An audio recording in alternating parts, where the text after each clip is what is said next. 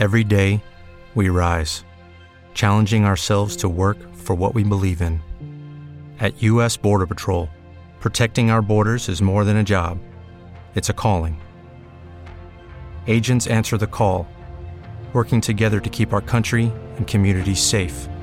If you're ready for a new mission, join U.S. Border Patrol and go beyond.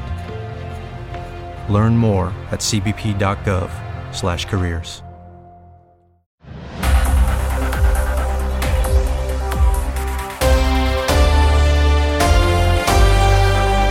Fan Fan Podcast. Bienvenidos de nuevo al podcast de Fan Fan. Hoy volvemos a ocuparnos de la crisis con Marruecos. Hemos frenado ya el caos en Ceuta. Una buena parte de los que entraron han vuelto a Marruecos. Hay otra parte de la que luego hablaremos, que son los menores que van a ser repartidos por diferentes eh, comunidades autónomas, aunque hemos visto, estamos viendo imágenes de padres, madres, sobre todo al otro lado de la frontera, reclamando a través de la televisión y de los medios eh, tener noticias, saber dónde están sus hijos y qué ha pasado con ellos. Hemos sabido también las maneras arteras con las que fueron engañados para eh, que se dirigieran eh, a Ceuta. Hemos visto también esta madrugada intentos de asalto de Melilla, de saltos eh, de la valla y también incidentes en Castillejos, incidentes de los jóvenes que se ven frustrados después de tener que volver eh, a Marruecos y que dirigen ahora su ira contra el rey Hassan II y que han protagonizado enfrentamientos con la policía, con hogueras. Eh, queremos saber hasta qué punto el, descontento puede prender, quién puede capitalizar ese descontento. Eh, no olvidemos que en Marruecos seguimos teniendo una presencia islamista que de alguna manera puede en algún momento amenazar la estabilidad del régimen. Podemos hablar también eh, no sé si llamarlo así, Hanan Serruj, buenos días de nuevo, un efecto boomerang, es decir, algo que se lanzó contra España y que ahora vuelve su fuerza contra Marruecos. Pues buenos días.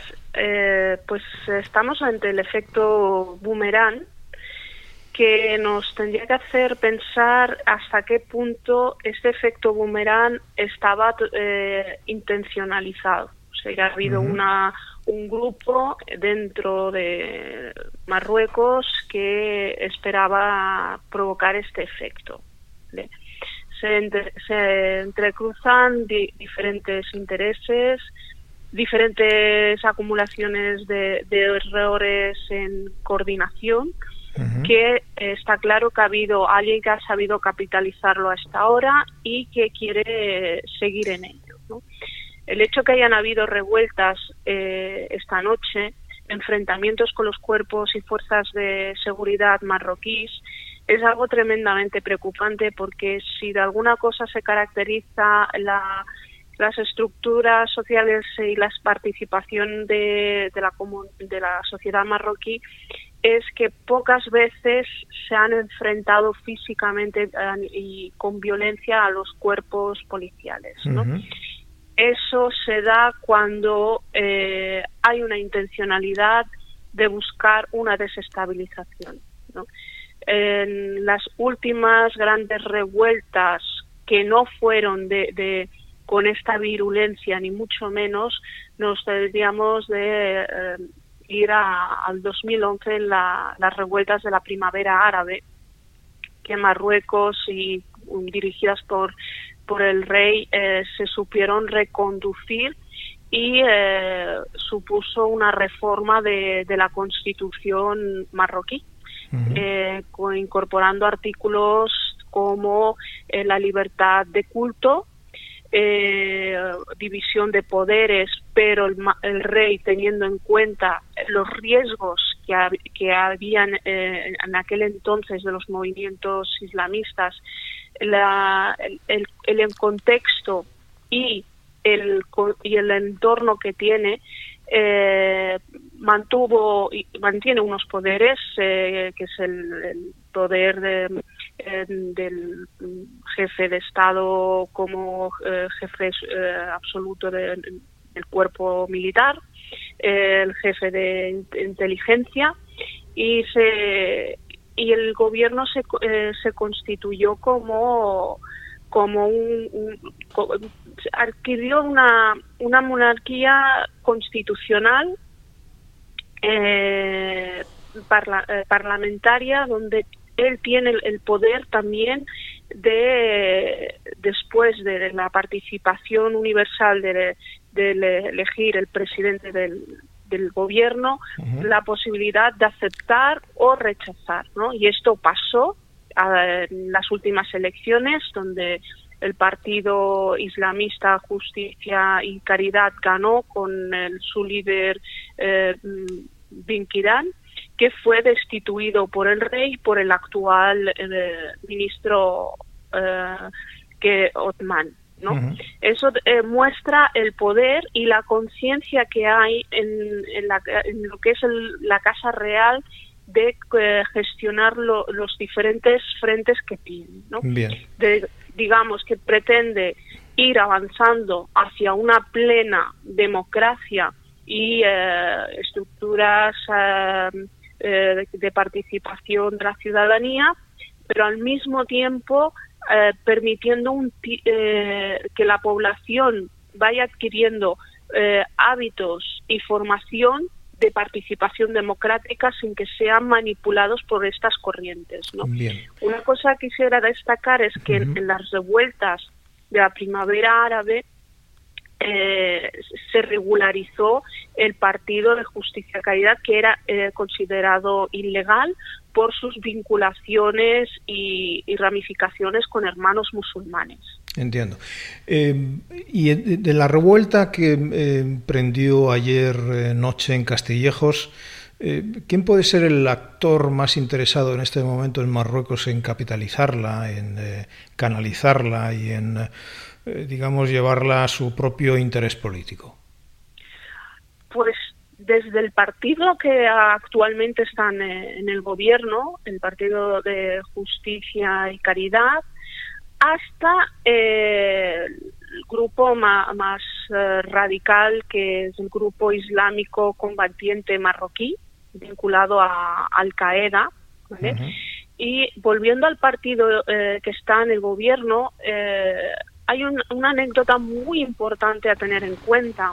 En, las última, en la última campaña que salió elegido, quien movilizó a toda la población del norte de Marruecos y la población más joven fue un líder salafista, Mohamed Fizazi. Este fue eh, condenado eh, por los atentados eh, de, Casablanca como ideólogo. Mohamed Fizazi y ya su padre eh, pues han sido referentes del salafismo con sus vinculaciones con incluso con Hamas, han, ramificaciones en Arabia Saudí y ha sido un inclusive el padre de, de Mohamed Fizazi eh, tuvo enfrentamientos con el, padre del actual rey y, estuvo perseguido, ¿no?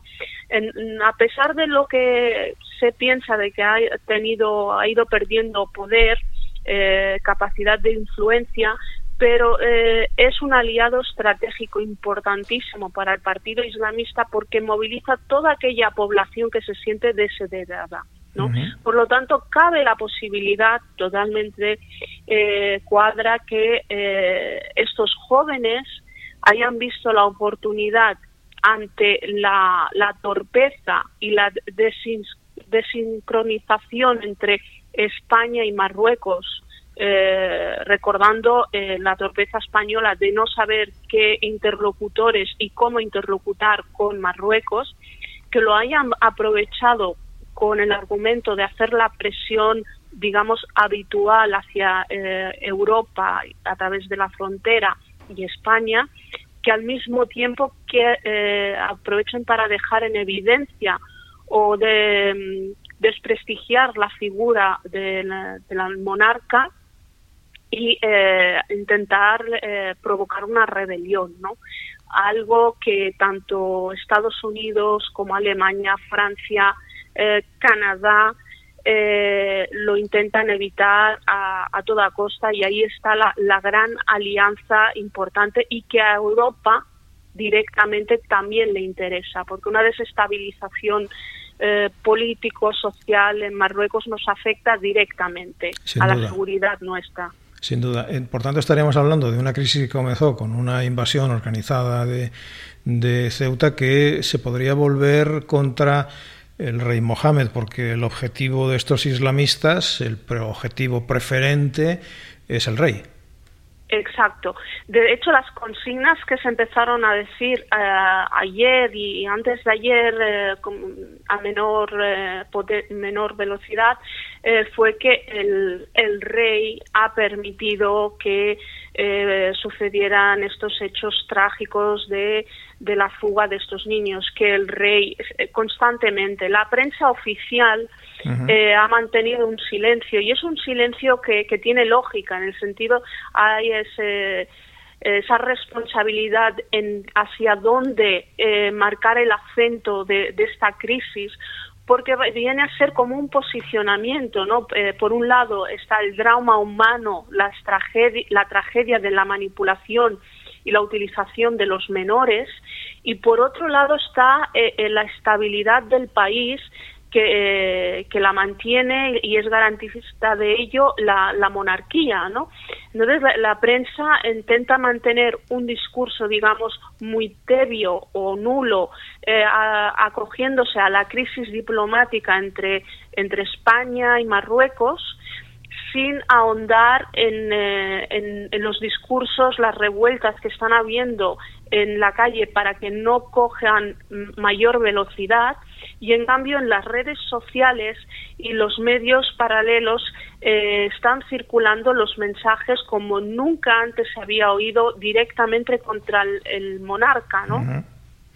Los expertos, si ven las imágenes de la entrada a Marruecos, verán que la policía eh, habitual eh, están los eh, que suele haber en la, en la puerta que llevan un, informe verde uno azul solamente estaban unos no eso es muy significativo. Alguien dio una orden de que unos se retiraran no y se quedaron otros en minoría no posiblemente había se había calculado que iba a haber una acción de presión pero evidentemente quien mm, captó, movilizó a los jóvenes de las aldeas más pobres, de los barrios más desfavorecidos, eh, que les dieron a conocer una noticia tan concreta en un momento, en un día, en una hora tan concreto, fueron personas eh, orquestadas por dirigentes eh, con otras intenciones más allá de la crisis diplomática. La imagen de Marruecos, la imagen de Marruecos realmente no queda muy muy bien parada, porque efectivamente mientras eh, veíamos imágenes de cómo en, eh, aguas españolas eh, se ayudaba a salir a personas, bebés incluso, del agua, por otra parte era evidente que Marruecos había lanzado a sus ciudadanos niños a, a las aguas.